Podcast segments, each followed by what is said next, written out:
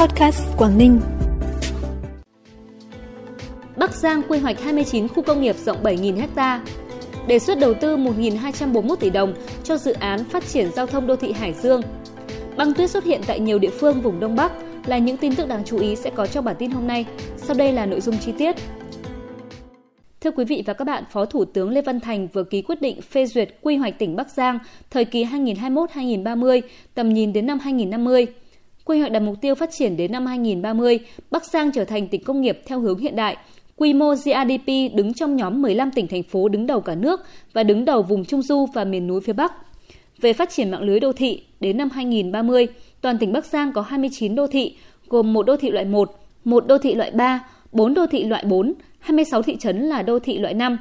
Quy hoạch hai mươi ba khu đô thị dịch vụ gắn với quy hoạch các khu công nghiệp, khu vui chơi giải trí, nghỉ dưỡng thể thao. Đặc biệt đến năm hai nghìn ba mươi, quy hoạch hai mươi chín khu công nghiệp với diện tích khoảng bảy nghìn ha, quy hoạch sáu mươi ba cụm công nghiệp với diện tích khoảng ba nghìn không trăm lẻ sáu ha. Bộ Kế hoạch và Đầu tư vừa có tờ trình đề nghị Thủ tướng Chính phủ phê duyệt dự án phát triển giao thông đô thị thành phố Hải Dương, tỉnh Hải Dương,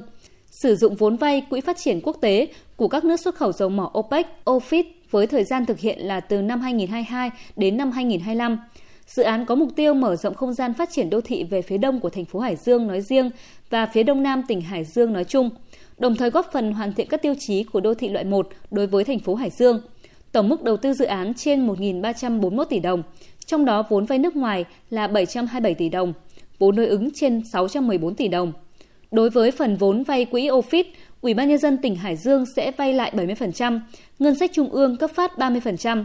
Phần vốn đối ứng sẽ được huy động từ nguồn ngân sách thành phố Hải Dương và các nguồn vốn hợp pháp khác. Năm hai nghìn hai mươi hai, Hải Phòng lần đầu tiên tổ chức đấu giá quyền khai thác khoáng sản đối với ba mỏ cát tại khu vực biển phía Nam Đình Vũ, quận Hải An. Việc tổ chức đấu giá quyền khai thác khoáng sản góp phần tạo môi trường bình đẳng cho các doanh nghiệp, cùng với đó là phân định rõ ràng khu vực khai thác khoáng sản, tránh tranh chấp với các hoạt động khai thác thủy sản vốn đang gây ra các điểm nóng mất an ninh trật tự trong thời gian qua. Bước đầu nhiều doanh nghiệp chuyên khai thác, sản xuất, tiêu thụ khoáng sản trên địa bàn thành phố Hải Phòng đều có những đánh giá tích cực về chủ trương mới của thành phố trong việc đấu giá quyền khai thác khoáng sản. Với việc triển khai đấu giá này, thời gian tới Hải Phòng sẽ nâng cao năng lực quản lý, khai thác vùng ven biển, tránh tình trạng tranh chấp giữa ngao và cát như đang xảy ra.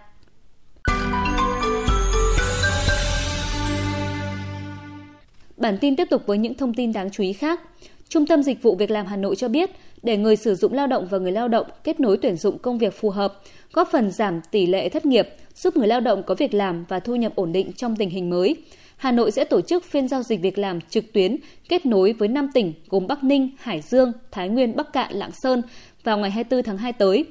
Phiên giao dịch diễn ra đồng bộ tại tất cả các hệ thống sàn giao dịch việc làm, trung tâm và sàn giao dịch vệ tinh tại các địa phương. Dự kiến phiên giao dịch này có sự tham gia của sáu mươi đến một trăm doanh nghiệp với số lượng tuyển dụng lên đến hàng nghìn người ở nhiều vị trí công việc khác nhau. Sáng hai mươi tháng hai tại mười một huyện, thành phố trên địa bàn tỉnh Hà Giang đã tổ chức lễ giao nhận quân năm hai nghìn hai mươi hai. Năm nay tỉnh Hà Giang đã hoàn thành tốt nhiệm vụ tuyển quân với nhiều nội dung vượt chỉ tiêu được giao. Toàn tỉnh có một nghìn một trăm bốn mươi thanh niên lên đường nhập ngũ, được giao về các đơn vị trực thuộc Quân khu hai, Bộ Chỉ huy Quân sự tỉnh, Bộ Đội Biên phòng tỉnh, Bộ Công an và Công an tỉnh. Tất cả các xã phường thị trấn đều có công dân nhập ngũ.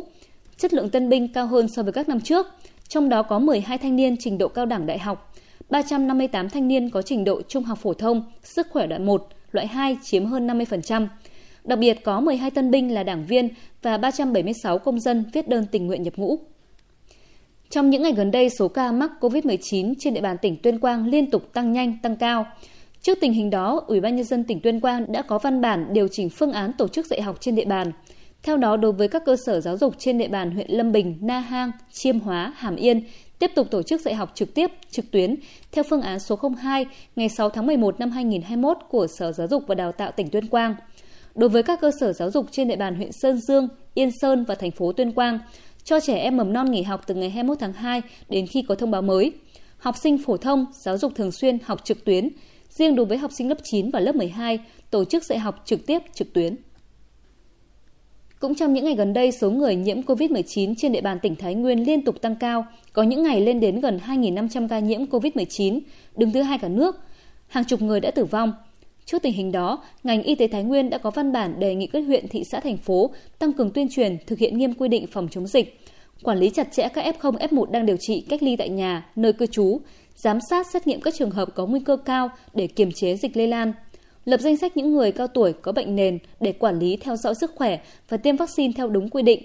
rà soát vận động người chưa tiêm phải được tiêm vaccine phòng covid mười chín, bổ sung thêm các khu lưu trú để tiếp nhận, quản lý và điều trị người nhiễm covid mười chín.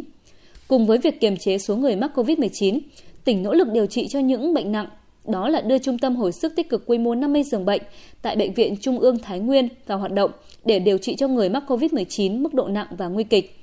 tăng cường năng lực hoạt động của các bệnh viện điều trị covid mười chín thể nhẹ và không triệu chứng trên địa bàn.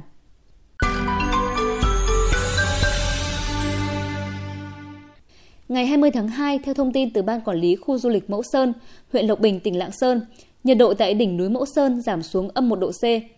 Trời có mưa phùn, băng tuyết đông kết dày. Trong thời tiết mưa rét buốt, các đoàn khách đổ lên khu du lịch Mẫu Sơn ngày càng đông. Theo thống kê của Ban Quản lý Khu Du lịch Mẫu Sơn, từ ngày mười tám đến mười hai giờ trưa ngày hai mươi tháng hai, khu du lịch Mẫu Sơn thu hút hơn hai nghìn lượt du khách. Ban Quản lý Khu Du lịch Mẫu Sơn thường xuyên tuyên truyền, nhắc nhở du khách thực hiện nghiêm các biện pháp phòng dịch covid mười chín. Do ảnh hưởng của khối không khí lạnh tăng cường nên các địa phương trong tỉnh Cao Bằng tiếp tục có rét hại, cấp độ rét đậm, rét hại cấp một. Nhiệt độ tại nhiều nơi giảm sâu. Sáng hai mươi tháng hai, tại đỉnh Phia Oắc, xã Thành Công, huyện Nguyên Bình, nhiệt độ đo được là âm sáu độ C, kết hợp với độ ẩm cao, băng giá đã phủ kín cây cối, cảnh vật nơi đây. Để chiêm ngưỡng cảnh đẹp hiếm gặp, nhiều du khách đã đổ về đỉnh Phia Oắc, nơi có độ cao một nghìn chín trăm ba mươi mốt mét so với mặt nước biển. Trước tình hình rét đậm rét hại diễn biến phức tạp, các địa phương trong tỉnh Cao Bằng tăng cường kiểm tra, tuyên truyền, vận động người dân thực hiện đầy đủ các biện pháp phòng chống đói rét cho vật nuôi, cây trồng, hạn chế thiệt hại do thời tiết khắc nghiệt. Trước diễn biến phức tạp của thời tiết, các địa phương trên địa bàn tỉnh Quảng Ninh, đặc biệt là các huyện vùng cao, cũng đã chủ động các biện pháp phòng chống rét đậm rét hại cho cây trồng, vật nuôi và bảo vệ duy trì sản xuất nông nghiệp trong tình hình thời tiết bất lợi kéo dài như hiện nay. Nhận định thời tiết rét hại còn kéo dài, thành phố Móng Cái đã yêu cầu các xã chủ động nắm bắt tình hình thời tiết và căn cứ điều kiện tại địa phương, thường xuyên tuyên truyền đến các thôn bản, tập trung triển khai các biện pháp đảm bảo an toàn cho người, nhất là với người già và trẻ nhỏ, học sinh. Các nhà trường hướng dẫn các biện pháp phòng chống rét cho học sinh. Đối với những hộ dân có chăn nuôi trâu bò, vật nuôi cây trồng, chủ động che kín chuồng trại, bố trí thiết bị sưởi, dự trữ lượng thức ăn, hạn chế thả rông trâu bò ra ngoài,